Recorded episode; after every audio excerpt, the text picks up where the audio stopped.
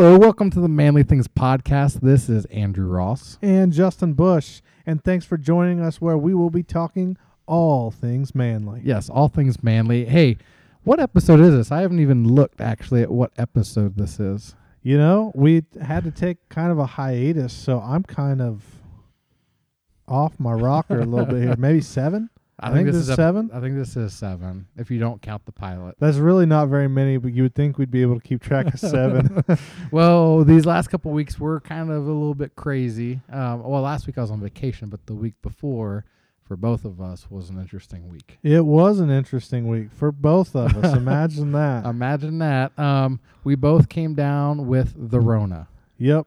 Yep. We both were living with the Rona for a while. Yeah, we probably gave it to each other. Would imagine. Probably, probably so. Um, but you know, I I wouldn't have ever known. Um, I thought I had a cold Yeah, Well, because the temperatures were changing. We had hot weather, then cold weather, then hot weather, then cold weather, and you know, I usually get one when the weather changes like that anyway. Yeah, well, I've had allergies my whole life. So when I just started getting a, a congestion, basically all it was, I was like, the temperature's changed it's getting warm because that's exactly when it started. And then uh, after a few days, I was making some guacamole in the in the kitchen, and I was like, this is really bland tasting. And I kept putting more cilantro in it. I put some onions. Sam came home and he was like, no, this tastes great. And then all of a sudden, I was like let me try something. And I literally took a red onion and bit into it. And I looked at Sam and said, it's just like biting in the water, basically, because I don't taste anything. And that's when I knew I should probably get tested tomorrow. Yeah, And I got tested, and it was the Rona. yeah. I uh, actually this same day that you lost your sense of smell and taste was the same day that I lost mine. And and I realized I lost mine. Clarissa asked me, she told me to smell a candle. And I like went to smell the candle. I didn't smell anything. I'm like, Clarissa, I don't smell anything.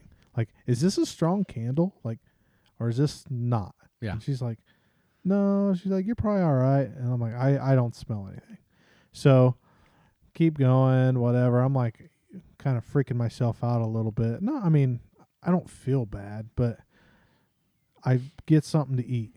Don't taste anything either. I'm like, uh oh. And then the next morning, Yeah. hear your news, and I'm like, yep, that's what it is. I didn't go get tested. Yeah.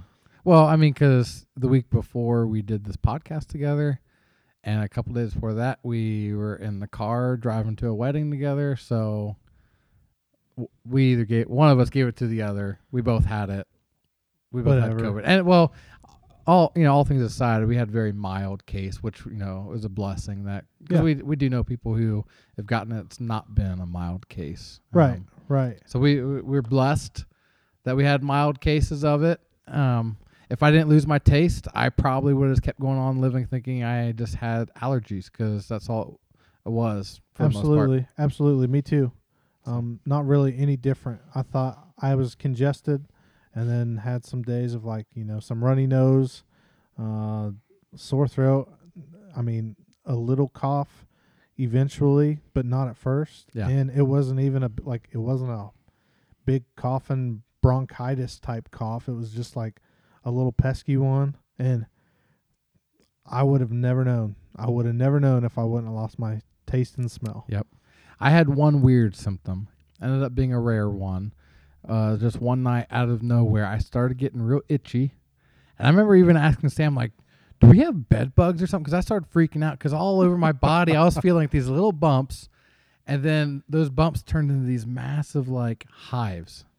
I, at least I thought they were hives. I don't know, but they were all over my body. They itched and they burned. And I looked it up, and sure enough, it was like it's a rare symptom. But uh, you know, in all fairness, COVID gets blamed from a cough to your furniture running late at your house, so it's hard to tell exactly what it is. Right. But my skin breaking out the way it did, which I never have skin problems. Like I've never had hives or anything like that. So I'm like, it's got to be because of COVID. And you know, looking it up, it was that's how your body fights viruses. A lot of times is you know your skin shows it, and uh, it actually said it's usually one of the end uh, end of COVID when you have this symptom. And sure enough, like the two days later, I felt completely normal. So Yeah. it was an interesting little little run there. Well, we got through it. We got through it. So We survived. So I will survive. yeah, so I had a you know the ten day quarantine after first symptoms. Then I was on vacation last week, so I've really been like two weeks just out. and I work from home. So that is what it is. Well, let me ask you this: on our vacation, we visited the Ohio State Reformatory in Mansfield. Uh huh. Have you ever gone there? I've been there for like the haunted prison Yes, a long time ago. I've not been there for a long time, but only that one time. dude, you have to go during the day because I actually was talking to one of our pastors here, and he said the same thing. He's only been there at night, so it's kind of really hard to tell what everything looks like because it's dark. Mm-hmm. But uh, this, uh, for the people listening, Ohio State Reformatory, it's an old prison. Uh, I can't remember when it was closed, but it was built in the 1800s, shortly after the Civil War, and it's actually where they sh- uh, filmed Shawshank Redemption. Yep. place looks like a castle, but one thing we learned it has the tallest freestanding steel cell block in the United States. And um, so what that is is basically it's the massive cell block. It's seven stories high, not attached to any walls. And so when you walk out of this chapel, you literally step down onto the steel grate, and you're seven stories up. And it's kind of it's kind of freaky, man. Then you're walking down the aisles with the cells and stuff, and reading the history of certain people in those cells. And back in the day, you know, it was one of the first uh, prisons that um, they would literally spend 23 hours a day in their cell.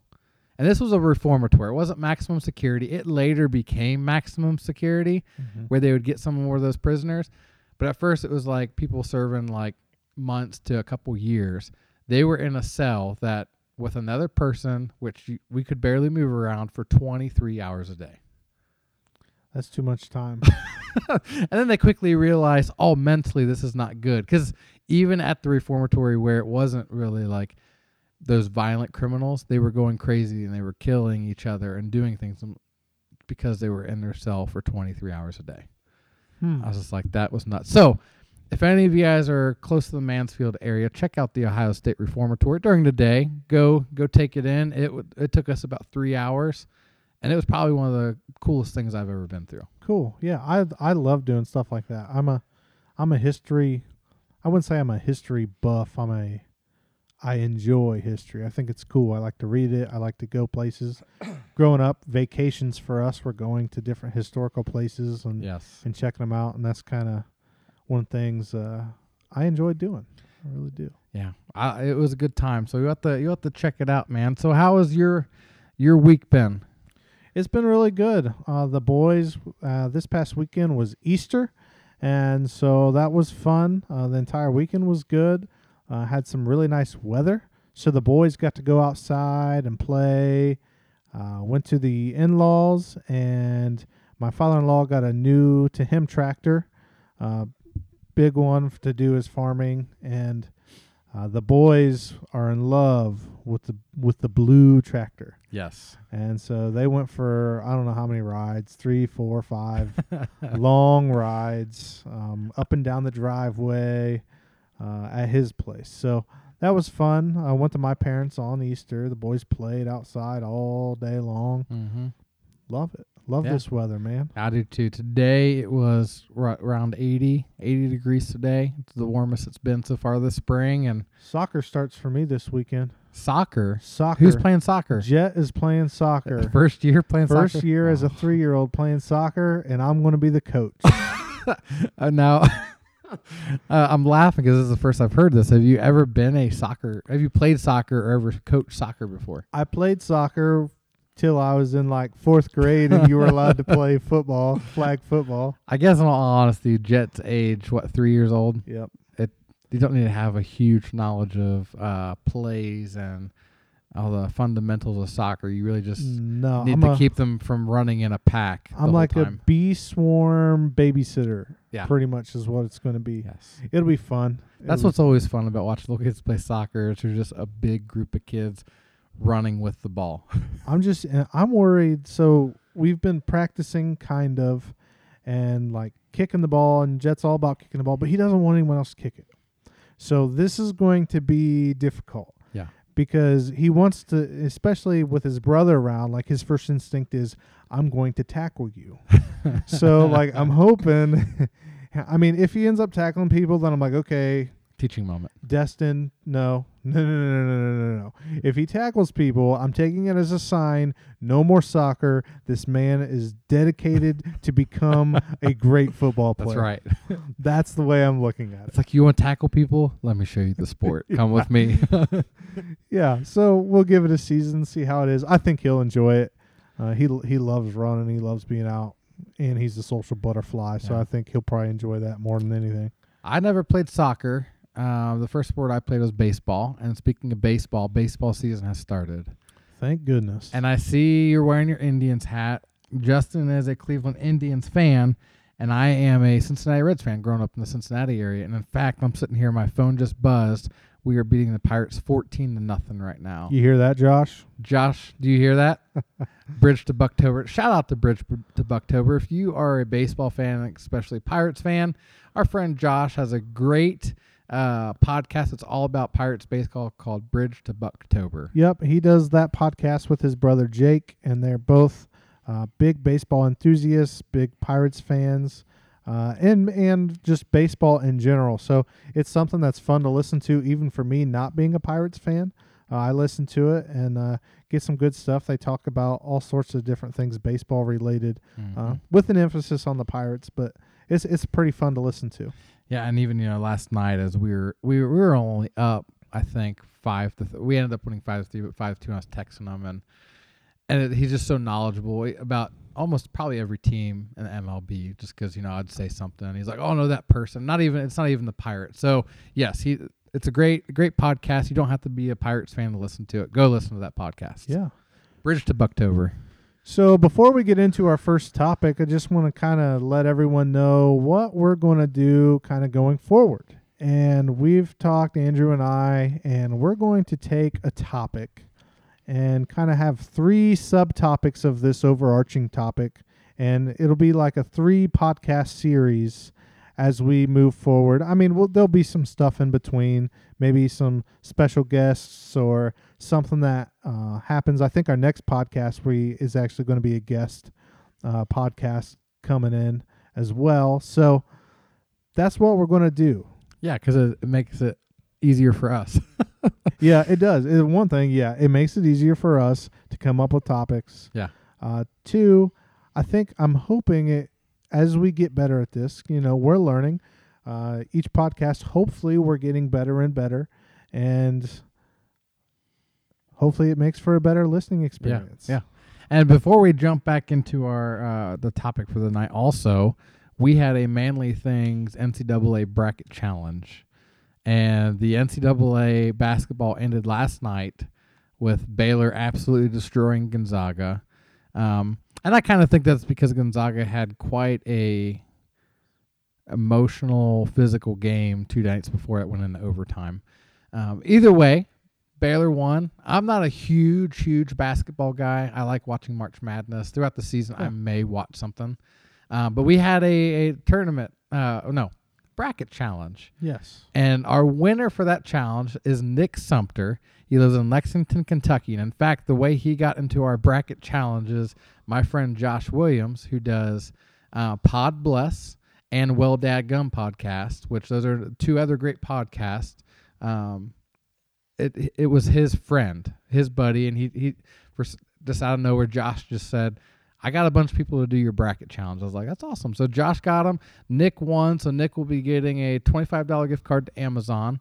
So congrats, Nick. But Josh wanted me to say that he would if he wasn't dumb for technology, he would have won our bracket because he did fill out a bracket and he did do a good job, but he somehow did something wrong when it came to ours. So he, I, I did tell him I'd let everyone know that if he wasn't done with technology, he probably would have won. What did he do? I he didn't even tell me, but he has a podcast called Well Daggum.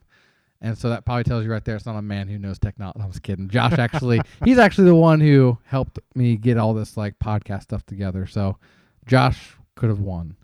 But either way, Nick won. We'll send you a gift card. All right. So, as we get into our three week or three podcast series topic, Drum roll, please. Tools. People were just like, "Wow." we have great sound effects here. That's right. But I, we didn't have to patch that in. That was uh, that was us. If you didn't know, that was us doing the drum roll. We got skills. We got skills. So yeah, we're starting a series on tools, power tools, uh, shops. We're gonna be talking about you know dream shops. What do things look like? What are some projects that we've done? What are some future projects we want to do? And what tools do we like using on those projects? So I'm excited for this. Yeah, me too. I'm excited. I've been uh I don't have all of my dream tools, I would say, Yeah. but I watch a lot of tool reviews. Mm-hmm. I don't know why I get so much enjoyment from watching tool reviews, but I do.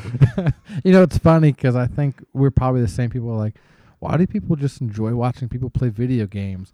And at the same time, like all I watch are like YouTube barbecue videos, tool reviews, guys that just fish on YouTube, and I enjoy it. So, but hey, you know what? It's an entertainment. We're Renaissance men. That's right. We're Renaissance. So we're gonna be talking about some of our favorite tool brands tonight, power tools specifically, um, and we're gonna be kind of talking about what brands we like, what brands. Uh, if you want to get into tools as a beginner, what what are what are those brands? And if you had to only pick a few tools to use for the rest of your life, what would they be? All right. So let's start with kind of the DIY section of tools. Mm-hmm. The do it yourselfer, the person who's at home, you need a drill every once in a while, or you do quite a few projects at home, but by no means are you a professional. Are you going to need these for a professional grade projects or have the extreme high use that a professional does Right. day to day? What, in your opinion, Andrew, if you have any, uh, Yeah. are some of those brands? Well, let me start by saying this. So, for me and tools, where I'm coming from is the only thing I really use tools and power tools is woodworking. I have a woodworking shop. Um, I grew up with my my papa did woodworking. I did stuff with him. So, where I'm coming from might be different from some people who maybe do construction or work with cars. I just like kind of doing some small woodworking projects. Um, but for the DIY person, and this is this is me most of the time when it comes to home repairs is if i need a certain tool that i know i'm going to use once or twice i'm going to harbor freight Right. like seriously i mean because not that long ago actually we had a couple um, of our deck boards come up on our porch um, from swelling from some moisture and so i really needed an oscillating tool or a uh, multi-tool and i went to lowes and the cheapest one they had was like 120 bucks i'm like i'm only going to use this for this project. I may use it again down the road. And so then i was like i forgot we have a harbor freight now. What the harbor freight $15 plugged it in. It was loud. It is loud. But guess what it worked? It cut the boards. They went back into place and boom 15 bucks. Done. You can't beat it for jobs like that. no. Because you know i'm not gonna like otherwise someone's gonna spend a hundred bucks and use it for 10 minutes and maybe pull that thing out once or twice more in their life So there are kind of Harbor Freight now, even within Harbor Freight though, they've got like two I mean, argue pretty much two brands yeah that are you know, lower quality and what they compare to a higher quality. It's it's not, but it's better than the lowest of the low. Yeah. So, I mean, they have their Bauer brand, Yep. which is their lower quality um, cordless um, tools, and then they have, I believe it's Hercules. yep hercules. Hercules is the higher end Of Harbor Freight. uh, tools. But for, I mean, like I said, because you know I come from a woodworking perspective, so like there are other tools like Chicago Electric is like you know you can get a bunch of Chicago Electric stuff, and I've gotten s- some of that stuff, and that's what that oscillating tool is, and it works fine for what I need it for. Your table saw is that as well. Yes. I've borrowed that. That's true. That table saw that I got, uh, that portable one, the Chicago Electric. I ripped probably 50 boards Yeah. uh, down with that and Well, we did we just, everything I needed it to do. we just replaced the floor in our kitchen, and I had that, and I had my Dewalt miter saw outside, uh, just because it was the portable table saw and that. And I took it out there and ripped those, and yeah, it works fine. Now, if I was a like professional carpenter going to job sites every day, no, do not get Harbor Freight. Probably it would probably wear out pretty quick. So if it were me and I'm a DIYer, what I would probably get into, I would probably invest a little bit more money than your Harbor Freight, Bauer, and I would probably go to Home Depot and I would step into the Ryobis. Oh yeah, yeah. And the reason being is they just have put so much into that line. There's a plethora of tools and different different types of tools uh, that they continue to add uh, in that line. So you buy what what I guess to preface that when you're buying tools, power tools, what you need to be considering, what I need to consider, what you need to consider, any consumer needs to consider is what kind of battery platform do you want to get into? Yeah. So, what are the batteries that you want to get into? What do you want to buy? Because you don't want to have a bunch of different branded tools. I mean, it's okay to have some difference and and whatever, but if you're really wanting to get into a battery platform, because that's what you're going to be buying a lot of is batteries, Mm-hmm. and you pick one that has all of the tools you need within that platform and you go with it. And Ryobi's just got so many different tools, even yard tools um, as well. So I would probably go with a Ryobi. Yeah. No. Now my papaw had a Ryobi circular saw that he got when he he came out to Arizona when we moved out there, and they bought a small place to just spend the winter times in Arizona, and so he set up a little shop there, and so he got a Ryobi um, miter saw, a sliding one with a laser, and I think it was that was probably, gosh, it was back in 2006, so that was a long time ago, and it finally broke like two or three years ago. Mm-hmm. And so I mean that lasted a long time. It was a good it was a good miter saw for him. Yeah. So I would I would say Ryobi if you're wanting to be a DIY, you're not going to use it a ton or you know some people there's some professionals that uh, they buy like tools that everyone on the job site can use. Yeah. And no one takes care of your tools like you would take care of your tools. Yeah. So I'm not going to buy a $500 Hilti drill for someone to ruin. So I'm going to buy a couple hundred hundred dollar Ryobis and You're when it busts because it's been misbu- misused, I'm going to get another one. Yeah. So there's that there's that aspect too. Um, but there's other brands within that budget as well. So Lowe's has got Porter Cable, Mm-hmm. uh, which I think that's kind of becoming less and less. Yeah. Um, then they have there as well another budget or kind of budget. Um, I guess now we're getting to kind of middle of the road, so I won't go there. But Hart brand at Walmart is a new thing. That's a budget yeah, brand. the white because Yep. you know I, I I classify things by their colors because they all have their color right. That's right. Now would you say because this just came to mind because I was reading something about it earlier, Ridgid would be a budget friendly, So or is that more I would say getting to your mid? that's almost kind of an intermediate. Okay, Um, that's kind of somewhere in between the Ryobi and the Milwaukee's, DeWalt's, Makitas. of the okay, so we're getting into that. But it's it's comparable, and a lot of contractors like those because they have great warranties. Yeah. So yeah, Ridgid is a great tool, but I can tell you when we get there, I'll tell you.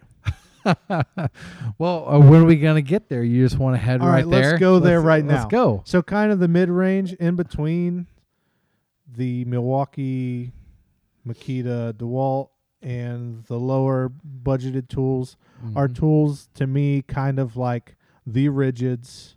Um, Kobalt's actually stepped it up a little bit. I know there's people I've never have used any problems, any Kobalt, but but, it's, it's a 24 volt platform, and I've heard they've got some power. Yeah.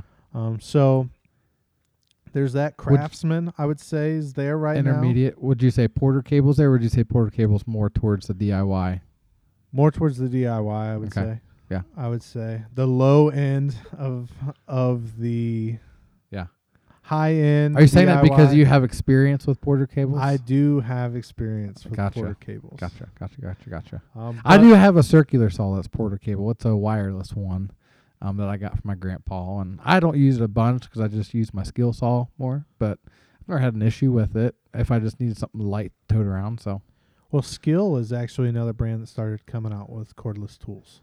really, Yep, yep. Here rather recently, within the last few years, I Okay. want to say. okay, Um, and I hear they're pretty decent for the price, but I've never used them. I've not seen too many reviews on them, um, or I've not cared to watch too many yeah, on them. But so, yeah, to get to Ridgid, I think Ridgid is actually a very good platform. Uh, this is for probably the even bigger project DIYer, Mhm. or you're getting into the trades. Um, I would say Ridgid is a great platform Yeah. for that. Um, if you're going to be using it more than just as a hobby, Ridgid might be that first first one to try out. Is what you're saying. Yeah, my brother originally got some Ridgid tools, uh, and that's kind of what he started with. And a lot of the contractors that he was working with uh, kind of recommended them because of the warranty Yeah. that comes with them. I don't know exactly what it is off the top of my head, but I know they have a really good warranty. Um, Which that's a big deal. it, it is, and that's where some of these tools really shine, especially some of the higher higher end tools that we'll talk about. But I think that's a big one, Mhm. um, is the warranty. But the downfall and where I feel it does lack is I feel like a Ridgid hammer drill, hammer drill driver Mm-hmm. um, is not nearly as powerful as even Milwaukee. But what I have my biggest comparison to, and this is a, a highest, one of the higher tier tools of big professional Mm-hmm. would be Hilti. Yeah. And I've used one. And the hammer drill function for me, the test for that is drilling through concrete Okay. or using it as what we would call what in the masonry world they call you know your tapcon drill. Well, you're putting tapcons in a block, uh, you're drilling into concrete. So how's that hammer function and that drill work? Mm-hmm. And I used my brother's uh, Ridgid hammer drill to try and drill into. Oh, I put a wall up in my basement, and I was wanting to tap con the baseboard, the bottom board of the frame into the concrete. And it just did not have the umph That you needed. that it needed. That Hilti would just hammer right through there. I guarantee it. like I butter. guarantee it. Uh, even the Milwaukee's, I've not used um, the Milwaukee, but the videos that I've watched of of them, I mean, they just they're just the next level. Yeah. So I do think Ridgid's a great platform. Um, if you're into masonry and you're going to be drilling into concrete, Mm-hmm. uh, I think that you'll probably want a different platform. Something a little. Yeah. Okay. Well, there you go. Well, so we started at DIY. There's our intermediate, and you just set us up going into that more top tiered brands, uh, with Ridgid being on that line of maybe introducing us to this. So let's just head to the top tier. Um, for me, so I mean, my top two favorite brands Mhm. um, would be uh, first is Craftsman. I have a few Craftsman things that I like, but then the one that I use the most is DeWalt. And everything I've had DeWalt, I've really enjoyed for what I do. And like I said, for what I do is small projects around the house and then doing some woodworking projects. And DeWalt and Craftsman have just been kind of my go-to things because it's uh, one in my budget. And when it's something I use a lot of, I'll usually get a DeWalt, like my drill, um, my miter saw, which I use a ton. I got a DeWalt. Um, and then there's things that I'll get Craftsman, like my sander and things. So for for me, I'd say my top tier, most experience I really have in it is DeWalt, and I do enjoy it. Uh, that those systems. So I want to hear from you. What what would you say? Uh, top tier brand, favorite favorite top tier brand. For me, I mean, before you get into like the super expensive, what's something that's expensive but still kind of affordable, top tier brand for me is Milwaukee. Yeah. Um, I think right now Milwaukee is crushing it. Um, I think that they're Sponsor. Way yeah sponsor me Sponsor. Milwaukee. I'll be an influencer and use your tools for all my DIY activities. All all we're gonna do influencing is tools, guns, barbecue. Everyone, we'll we'll we'll rep your brand. Yeah. Sponsor us. yeah, if you got a tool brand, send it my way. I don't care what it is. So, Milwaukee to me right now, they are just crushing it. Uh, I'm probably a little biased. Um, I know my brother has a lot of Milwaukee tools. I've kind of started out with the 12 volt line of Milwaukee tools. Yeah. Uh, the um, hammer drill and the impact. Impact. Yep. And so those have kind of been for me what got me into the Milwaukee line. Started getting I got a blower Okay. that's Milwaukee 18 volt and I also have a hacksaw. Um, 18 volt hacksaw. And that's a super handy tool, man. So hang on. When you say hacksaw, I'm thinking of a hand tool. N- Okay, so it's pretty much like a one-handed. Um. Oh my goodness! I just went blank. Is a reciprocating saw Yes, one of those? Okay. I'm thinking a hacksaw. it's like a sawzall, but for one hand. yeah. So Yeah, you can. There's a place for you to put a second hand on it. Yep. Um, but it's pretty much a, a one-handed. And depending on where you are, that's a different name, right? I've Yep. heard guys call that all kinds of things. reciprocating saw, sawzall. I call it a sawzall. I think I've heard a guy say it's a tiger saw one time. I don't know where that came from. that was probably. East, Eastern Kentucky, a tiger saw. Yeah, maybe so. But I have those two tools to try and inch my way into the Milwaukee 18 volt Yeah. through attrition as I as I go and need a new tool. Yeah. Need in quotation marks. That's right. Need a new tool. I'll probably switch to Milwaukee. It's always good just to have them. you know, Yeah, you never know when you're going to need it. And when you need it, it's good to have. that is true. that is true. But Milwaukee to me, they're killing the game. They're making they've made a lot of specialty tools too for trades. Uh, Mhm. They've come out with a lot of plumbing um, stuff. They came out with an MX fuel line, which is these huge batteries that are made to run, you know, big pieces of equipment like partner saws, Yeah. um, big concrete saws. Um, I'm trying to think of all the different things in a line. Some lighting systems that are just out of this world. I think even maybe like a scissor lift, Yeah. uh, th- things like that. But you know what? That's smart of them because those guys who do those things that need those very specific tools, they're going to have to get Milwaukee. And just like you said, you're already now you're into the battery, that system of batteries. So when they go get their other tools, guess what they're going to get? Milwaukee. Yep. Because the ones that they need specifically that only Milwaukee makes, they have. So why not just go ahead and just get the rest of the It's all about the battery lines. Yeah. It's all about the battery lines. Yep. And you know, Makita's a good tool brand too. That's up there. DeWalt, Milwaukee, and Makita. I feel like are the three brands that are as close to head to head. and Hercules. no, no, those three. Outside of that, you're either way above or too far below, in Yeah. my opinion. Um, but Makita, I want to say that they're coming out, or we're wanting to. This is hearsay. Don't take my word for it. I think I saw a video at one point that they were changing a platform at some point Yeah. um, to a different, like some sort of 40 volt, kind of how um, DeWalt has like the 20 volt, 60 volt type Mhm. things. I think Makita's doing something similar. So you may or may not, you want to read up on that before you decide to dive into, oh, I want to be this Makita platform Yeah. And see, you know, where they're at with all of that. Yeah. Or maybe I'm just blowing smoke. I don't know. You I could, be. You could say something. I could be. We could can say say about. whatever we want. We're you- not experts. Well, for me, you could say anything. I'd be like, "Yep, that's probably right." I don't know. There's probably some people that are listening to me saying this guy knows nothing. yeah. And you're, you know what? You'd be absolutely right. yeah. I know what I know because I've watched YouTube videos. okay, guys. We're just your average guy when it comes to tools. All right. I'm a DIYer. Yeah. I'm a DIYer. That's it, man. And so Not we got one category left, and for me, I can't even speak into it.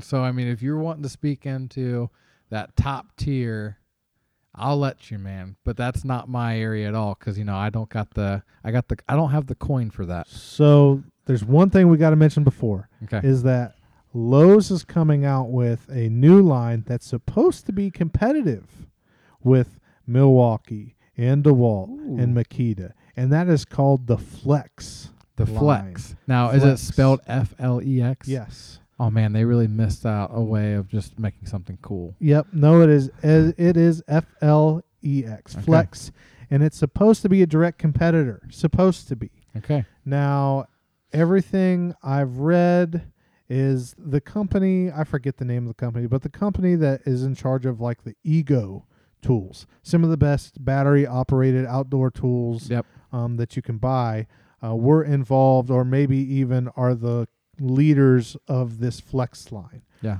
So it should be, in theory, a good line.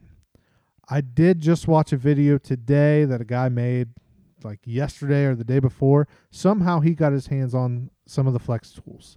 Not the highest end, but a lower end Mm-hmm. flex tool and tried to go head to head with the Milwaukee. It was still a brushless tool, not their highest model, but it could not do like an inch, I want to say, like spade bit through wood. Um, it, it could do like a few holes and then it would peter out Yep. and just it did not hold a candle. So if that's any indication of what that line's really going to be, It's not looking good. wait, wait. Yeah. If you're going to buy it, wait. Yeah. Unless they are throwing killer deals out there to get people on the platform. Yeah. Well, that'll be interesting to see. I'll have to keep our eye out for that one. Flex. I'm gonna go home and look it up tonight. Actually, probably. Yeah. So the upper t- tier, Upper tools. the top tier. Top tier. To me, there's like three brands here, and there's some other brands in the other ones like Bosch and Metabo HTP, which is Hitachi pretty Mhm. much. Uh, Metabo bought Hitachi, call it Metabo HTP. Yeah. So that's when when you see that at Lowe's, it's Hitachi. Still. Hitachi. Pretty much. Yeah. So those are decent brands too, but whatever. So top He's like, there's other brands- brands I want to talk about. To me, the top tier brands would be a Metabo, not Metabo HTP, that's Hitachi, Yeah. but Metabo, mm-hmm. Hilti, Yeah. Festool. Now, I don't have any experience with Metabo. I don't have any experience with Festool. Only watching reviews, seeing reviews. I know Festool is big into like woodworking. Okay. Um, so a lot of high-end woodworkers they are into the Festool. Yeah. Um, and they have a great system um, for that. Metabo has some great drills. Um, you watch head to heads, and Metabo's got some of the best ones. Mm-hmm. And then Hilti, that's the only one that I have some experience with. I wouldn't say like I've used it even recently, but uh, when I used to work for my uncle, he had a Hilti uh, hammer drill, cordless hammer drill. But where they really shined was their rotary hammers. You know, the big Oh, yeah. giant ones that are hammer drills or kind of act a little bit like a jackhammer Yeah. and we use that thing every single day um, and especially in some of the jobs that we were working and those things are a beast Which you've worked concrete, right? Yep. So you have you have experience kind of working on job site with these tools. yep so with the we'll just talk the drill in itself the cordless drill 18 volt 20 volt i don't know even exactly what the voltage is on it but that thing is a beast What's the, what's the price tag on one of those bad boys? i don't even know Here, I'll look it up. You keep All right. talking. all right so I got a laptop. a we're tech savvy. you know, I feel like I don't even know. Can I even say this? Is this copyright? I feel like Joe Rogan saying, "Look this up, young Jamie." Yeah. You know what I mean? okay, so Hilti, we're just looking at a drill, right? Yep, cordless, Cordless drill. cordless drill. Well, this is Amazon. I don't want to do Amazon. Keep talking. okay, so why why I was saying that the Ridgid was so poor in its hammer drill is because I've used this Hilti, and we actually used to use an electric Milwaukee drill as our Tapcon drill because that was the only drill that had enough power uh, that we had, or my uncle had, not we. Uh, my uncle had for us to use uh, in order to drill holes for Tapcons. Yep. And to drill into concrete, drill into brick, drill into block. And that's what we had to use. Take everywhere with us. This corded old Milwaukee drill. And we got the Hilti, and we actually weren't allowed to use the Hilti for this for, for some time because it was, you know, Yeah, the a baby. premium drill. It was the baby. Yeah.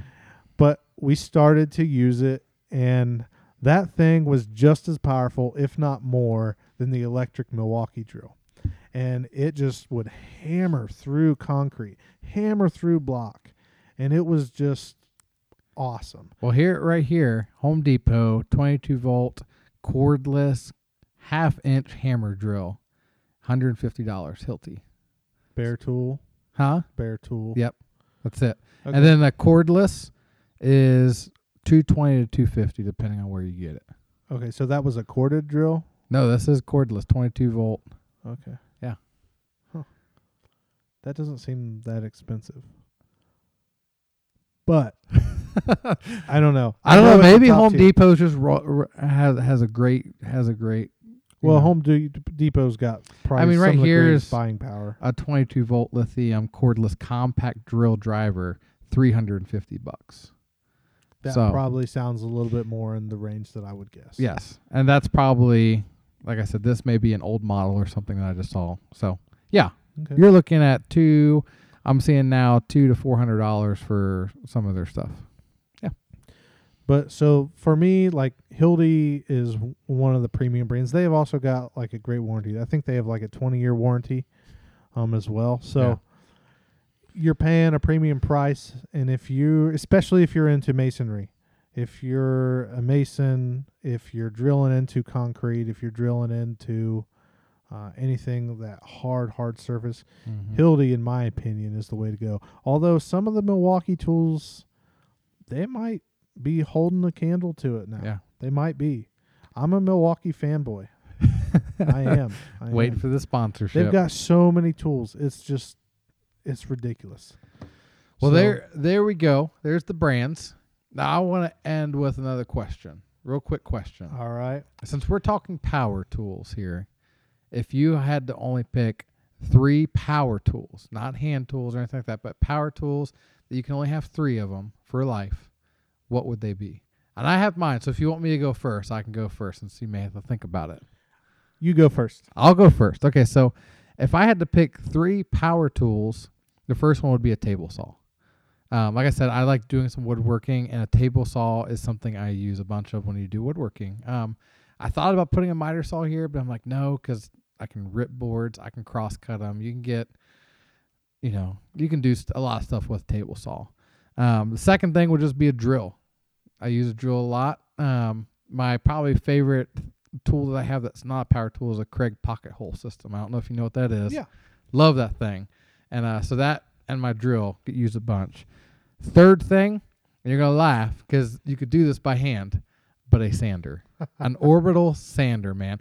And the, the reason why I say these three tools because they're the three that I use a lot of, and they're the ones that I've burnt out and had to go buy new ones because I use a lot of. Um, so yeah, for me it'd be a table saw, a drill, and a sander, and then I could I could do with the hand hand tools after that. There you go. Wow, those are pretty good ones. The the uh, table saw is one that you're making me think here. Yeah. On if I would put that there or not. Uh, I'm trying to think pr- practically here. If I only had three tools, Yeah. only had three power tools, and I was thinking about what what do I usually use power tools for? What am I using them for? And what line would you get those in? Um, the table saw.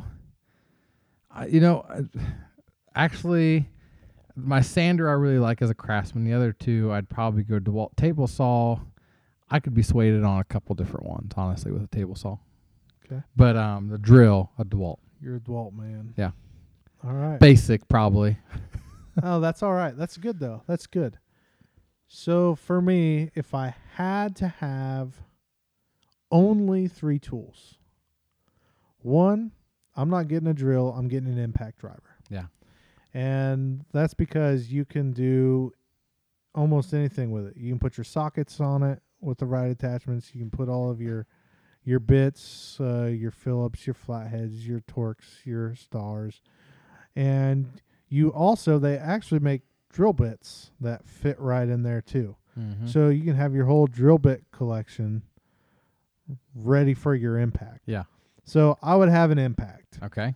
Um, the next thing would be, and this is for me and the projects I would do. So people who are, you know, I'm not saying I'd go build a house with just these three tools. I'm saying if I just for my DIY projects and what I use at home, these are the three I would get. So the impact driver, Milwaukee Gen 3 18 volt. Um, then I would be, I would probably pick my hacksaw Mhm. that I that I have because there's all the time. I've used it probably 20 times since I've gotten it. Yeah. Um, just for little things that you just need something cut quick. That's your Milwaukee And- 18 volt. Yeah, Milwaukee 18 volt, and it just goes right through. And I've got a metal blade. I've got metal blades and wood blades for it. Mm-hmm. So my father-in-law actually used it to do something with a shower curtain at my house the other day. Um, I've used it to cut down an entire old crib. I use that. I use the hacksaw. I cut Yeah. down an entire crib. Um, trimming, like I've got like a little bit of woods around my lot, around my yard, and I have you know the branches that get in your face when you're mowing. Mm-hmm. That's what I take out there. Just a little hacksaw, take care of it. Uh, so that's a big tool for me. Yeah. And then the last one I would get, probably, I want to say table saw. I want to say circ saw, but I think I'm going to have to go with the jigsaw Ooh. because there's certain cuts that you need that you got to do with the jigsaw. Yeah. So I would probably pick a jigsaw. Yeah, I almost did a jigsaw um, and a circular saw, but I'm like, I'm gonna limit myself to one saw. So what saw could be the most multi-purpose for me for what I do? That would be a table saw that I can do some things. Now a jigsaw is nice because if you don't have a bandsaw, you can kind of, if you got a steady hand and a nice jigsaw, you can do some nice cuts with that. Yep, and that's that's kind of what I was thinking of. If I had to, I could clamp a board as an edge guide. Yeah. To use my jigsaw to have to keep straight if I had to. Yeah. Um, so yeah, I say jigsaw, but you know this is actually works out perfect, Andrew, because you have three different tools than my three different tools, so we could just borrow each other. That's right. So we really have like six tools. There you go. we can just yeah, we can do all all the stuff now, man. All right. Well, this was the the first episode. I'm doing episode in quotations of this series of on tools. Um, I think we're gonna get into more some personal stuff too, in the next couple couple podcasts where we may talk about some projects that we like doing. So maybe some fun past projects, future projects, get more personal stories with the stuff. And uh, we hope you enjoyed this. Let us know what your guys' favorite power tool brands are. yeah, please let us know. And if I mess something up drastically, you can let me know. But honestly, I'll be honest with you, I don't really care because I know that what I'm saying is just not from an expert perspective anyway. So and you can take my man card away from relating tool brands to the colors they are. Oh yeah, that's the green one, right? Ryobi green, yeah. so that's funny you say that. There's this video I watched. This it's called VCG Construction, and that's where that's where I get all my tool knowledge. Is watching the, these guys' videos. They do like color swaps. Okay. So they'll take a Ridgid and a Milwaukee, and then they'll just swap colors to see what it looks like, and it is weird. It is Yeah, really weird. You really relate that brand to the color Absolutely, with do. power tools. I mean, that's Absolutely. just that's what it lives and breathes by is those colors. So actually, let's just have one more fun question. If you only had to pick a brand tool by the color, what would you pick? If I just went by the color, Yeah. like what's my favorite color? Well, my favorite color is blue. So that Kobalt? l- limits me to Kobalt, Hercules, Ooh. and I mean, Makita's kind of a bluish, right? so sure, we'll say yes. if if you count Makita as blue, I don't know if it's more green or more blue. Uh, I'll go Kobalt. I'll go Kobalt just off my blue. See, my favorite color is green, and I think Ryobi is really the only green, isn't it? Uh, Metabo That's right. and Metabo. Metabo HTP. Well, there you go. I'm going Metabo then. I'm going top of the line. yeah. Might as well, right? All right. Well, we hope you enjoyed this. It is now time for the six five segment. Six five. Six five. And this week we are going over two chapters of Play the Man. And uh, what we decided we're going to do with this is uh, Justin's going to take a chapter. I'm going to take a chapter. We're not going to recap these chapters. We're just going to pull out, hey, here's a, a couple things that really stood out to us in this chapter, and we'll just discuss it here for a bit. So today we are in chapters four and five, and Justin is going to start us out on chapter four. Yeah, so chapter four was on the fourth virtue of manhood, and that one was raw passion. Yeah. Raw passion. The So- three headed dragon was like raw passion slash three headed dragon, right? Yep. Yeah. Yep. That's pretty good for listening to it. Yeah, man. I'm telling you, that's why I listen to things. Pe- I tell people all the time, like a lot of people have visual. I learn visually, like watching people do stuff, but when it comes to learning on my own, like if I read, I won't remember it. But I'm very much an audio learner. Yeah, I I am too. Uh, I guess I need both. I need audio and visual. Yeah, I learn well in the moment in audio. If I want to retain it long term, then I need to be visual. Yeah. But either way, so raw passion. Uh, one of my favorite things in this chapter in particular, well, there's several different things that that I wrote down, um, but this one kind of is interesting, and this has been kind of on my heart and on my mind for a while of having this type of raw passion. And I guess we kind of talked about it a little bit in another book study that we kind of did as a small group a little while ago. We watched videos and read the book. Some people did. Um, and it was Love Does by Bob Goff. mm-hmm. And he's just kind of one of those guys that, I mean, you want to meet yes. because he just does things like Nothing holds him Just- holds him back. whatever it is, like, okay, let's go do it. Yeah. Like, and he's passionate. And like, to me, that's what raw passion is. And, Yeah. you know, one of the lines in here so the more you get into God and the more of God's spirit that gets in you, the more impassioned you become. Mm. So to me, like, I'm sitting here thinking, I'm more, for me personally, I'm more the guy that's like, I'm going to play it safe. I know what this is. I know what this is. Like, I'm very calculated in my decision making and I want to make the best decision. And I'm wondering, you know, maybe because that's a sign that maybe I'm not as into God and God's spirit as I should be because I'm I don't feel super impassioned about things Yeah. Uh, to the point of I'm just going to get up and go do it. Mhm. Um, I, I I'm reserved in that sometimes, and I think that's something that's you know I'm really kind of contemplating and which is part of the problem. I need to just do right. but I think this is something we've talked about a little bit together is like that idea of not wanting to look back on our lives and like thinking, man, we played it safe. Yep. Because God does create us to be, live full lives. Um, obviously, not be dangerous and not, you know, not calculate things or calculate risk, but to live those full lives, do things, and do them to the best that we can. Yeah, and to me too, like some of the things with this in particular, I think about. So you know, we want to strive to become more like Christ, Mhm. right? And I think too often, and in this chapter they talk about it. Uh, they talk about, you know, the people who hanged, who hanged Christ never to do them justice, accused him of being a bore. So think about that. The people who crucified Christ didn't accuse Jesus of being this boring guy, Right. of being this meek, mild, quiet. No, there was no uh, nothing that threatened them. Yeah. You know, they were obviously threatened. Yeah. You know, so on the contrary, they thought him too dynamic to be safe. you know, and and it just makes me think that Jesus had a wild side. Yeah. uh, a sanctified wild side, they say in the book. And the best place to get in touch with your wild side is once again, we've talked about this before, in the wilderness. Yeah.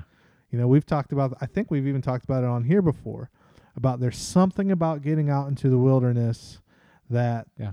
something about getting into the wild where you become closer to God. Mhm. Um, it it stretches you as a person, as a man, and I think that's why Jesus, uh, you know, where did the transfiguration happen?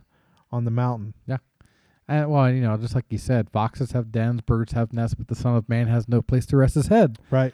He literally camped everywhere he went. He walked it. Well, obviously everyone walked back then; they have cars. But I mean, like, yeah, roughing it, fishing, uh, on the boats, traveling on boats, sleeping in the wilderness, and so yeah, I mean, they didn't live cushy lives, and Jesus wasn't afraid of confrontation because what he saw was hypocritical and different things, and he confronted those things, and he wasn't shy about it either. Um, a lot of times, our Americanized Jesus is not really probably who Jesus was. Right. Right. That just that really like you know soft spoken, uh, always happy. Yeah, and I've I've always kind of thought like I don't know why, but I've always thought kind of like, for lack of a better term, like pious, like, you know, the the wisdom, the Mhm. quiet wisdom of always saying you know wise things all the time, and I- I'm sure he did, obviously, but you he know is what, God. you know what really changed my perspective on this?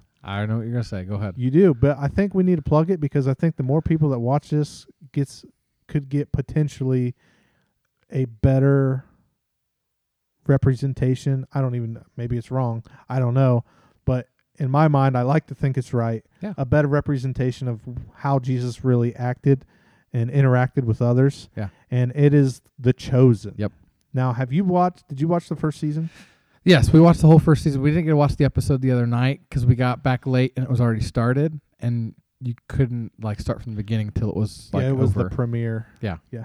But so anyone and everyone who's not watched this, it's called The Chosen. You have to Mhm. Google it. There's like a separate app um, that you get on to to watch it through, and it is it's free, so it doesn't cost you anything to watch. Yep. And it's so worth it. Uh, and it kind of goes talks about uh, Jesus, and it's it's like set up as a drama. yeah, So it doesn't. It's not like watching a historical uh, documentary. It's Yep. like you're watching a, a drama on television. it's done Um, super well though, Yeah, and I think it does show that like what you're saying that more human side of Jesus because a lot of times like you know we we know Jesus was God, but it also says he was fully human too, Right. Right? He he was tempted just like we are and felt the same feelings that we feel. He felt pain and different things, and I think what a lot of people don't realize when Jesus came, he was controversial. Yeah. And the reason why is because things were corrupt at that point. You know, the religious system became people who thought that following these laws and being so great at knowing these laws of Moses was like the way and not really loving others. And that's where Jesus came in. It's like, no, it's more about loving others. You know, laws are good, they're there to protect us. Um, but what he was coming was with all new stuff, man. And it was controversial. I mean, he was standing up to uh, religious leaders back then. And back then in the day, that was a big deal because religious leaders were basically like politicians today. Yeah, absolutely. And that, and you know, to do something like that, to go up against people because you are fully human and fully God, and it's kind of sometimes hard to wrap our minds around. But he had to be passionate about what Mhm. he was doing. You know, he goes into the temple and is passionate Yeah. about what's going on and is flipping tables. And why didn't anyone stop him? Yeah. They talk about it in this book. Why didn't the guards stop him? Like, He had to have been like super passionate. They're like, no, we're not messing with this guy. You know what I mean? So like that sometimes I forget that. And I mean, just to think too. I mean, there's times where he interrupted religious services because he's like, no, and like the guy had guts, and it did take passion, and that was because he was passionate about the kingdom of God.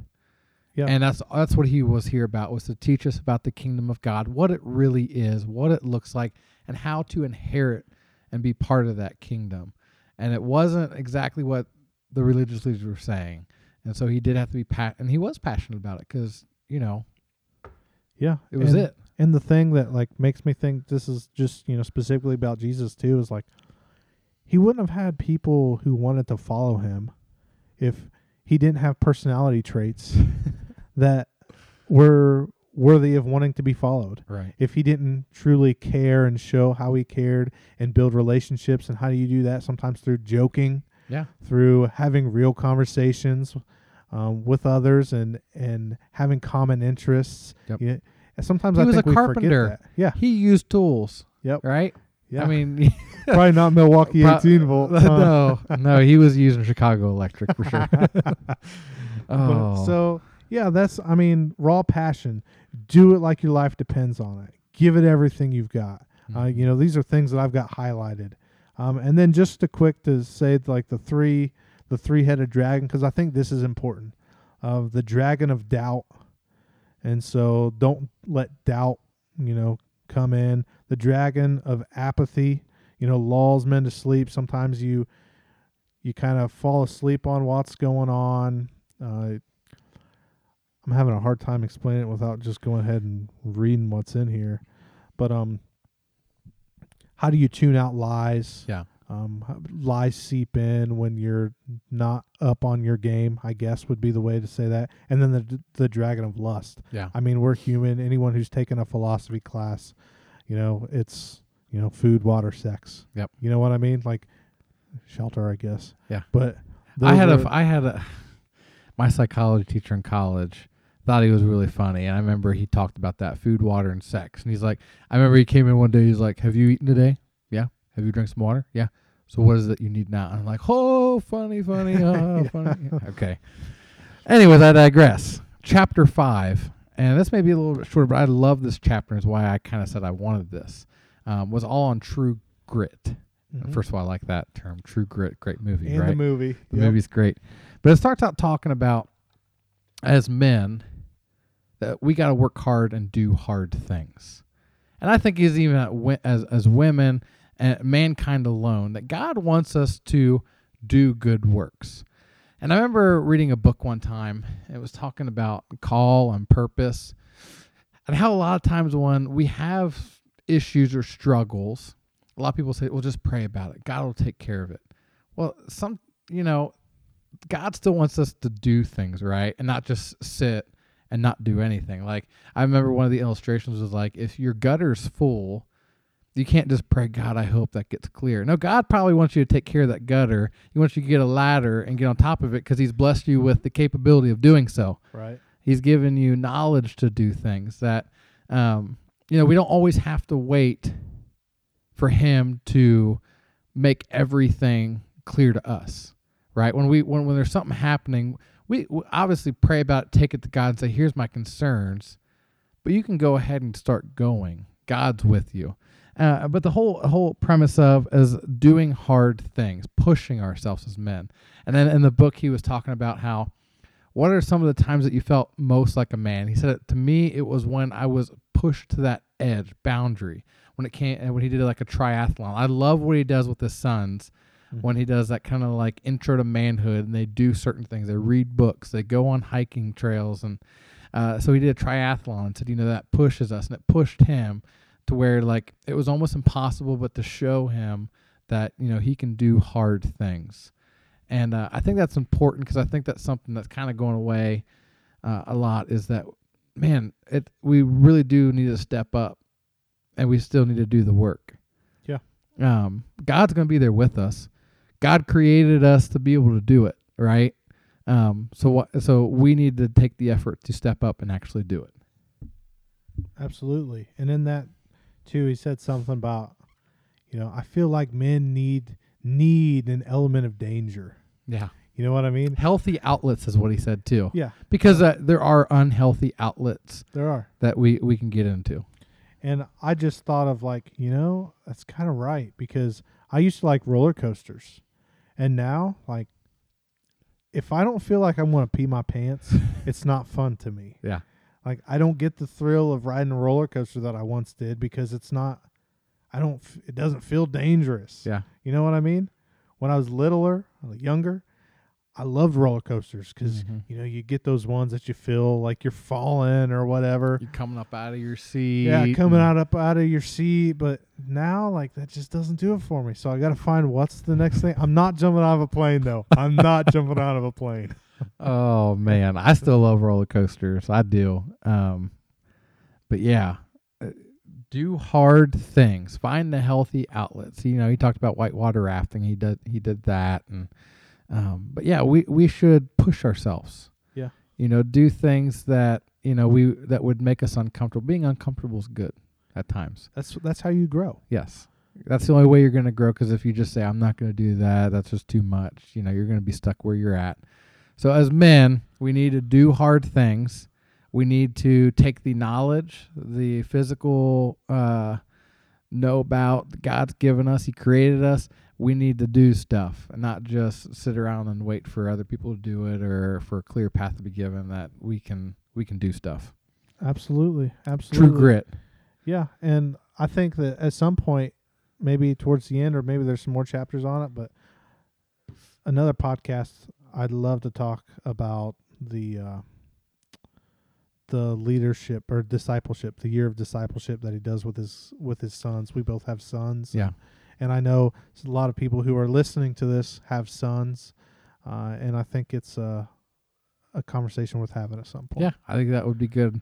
I like what he does. So that wraps it up for today. We are thankful again that you listen to this and have fun. If you know any friends that might enjoy this, you know, let them know. yeah share it out uh, share it out anything that we post on facebook or instagram uh, if you can share it so other people can see it you know we would greatly appreciate that also if you're you are reading this book don't hesitate to send us a message or let us know that you're reading it let us know what are some of your thoughts as well i know of several people who are reading it or plan to read it uh, so it's kind of cool i I want to be able to engage so we can all go on this journey of becoming better together. Yes, So absolutely. Well, we're glad that you joined us. We hope you have a great rest of your week and always remember to stay. stay manly.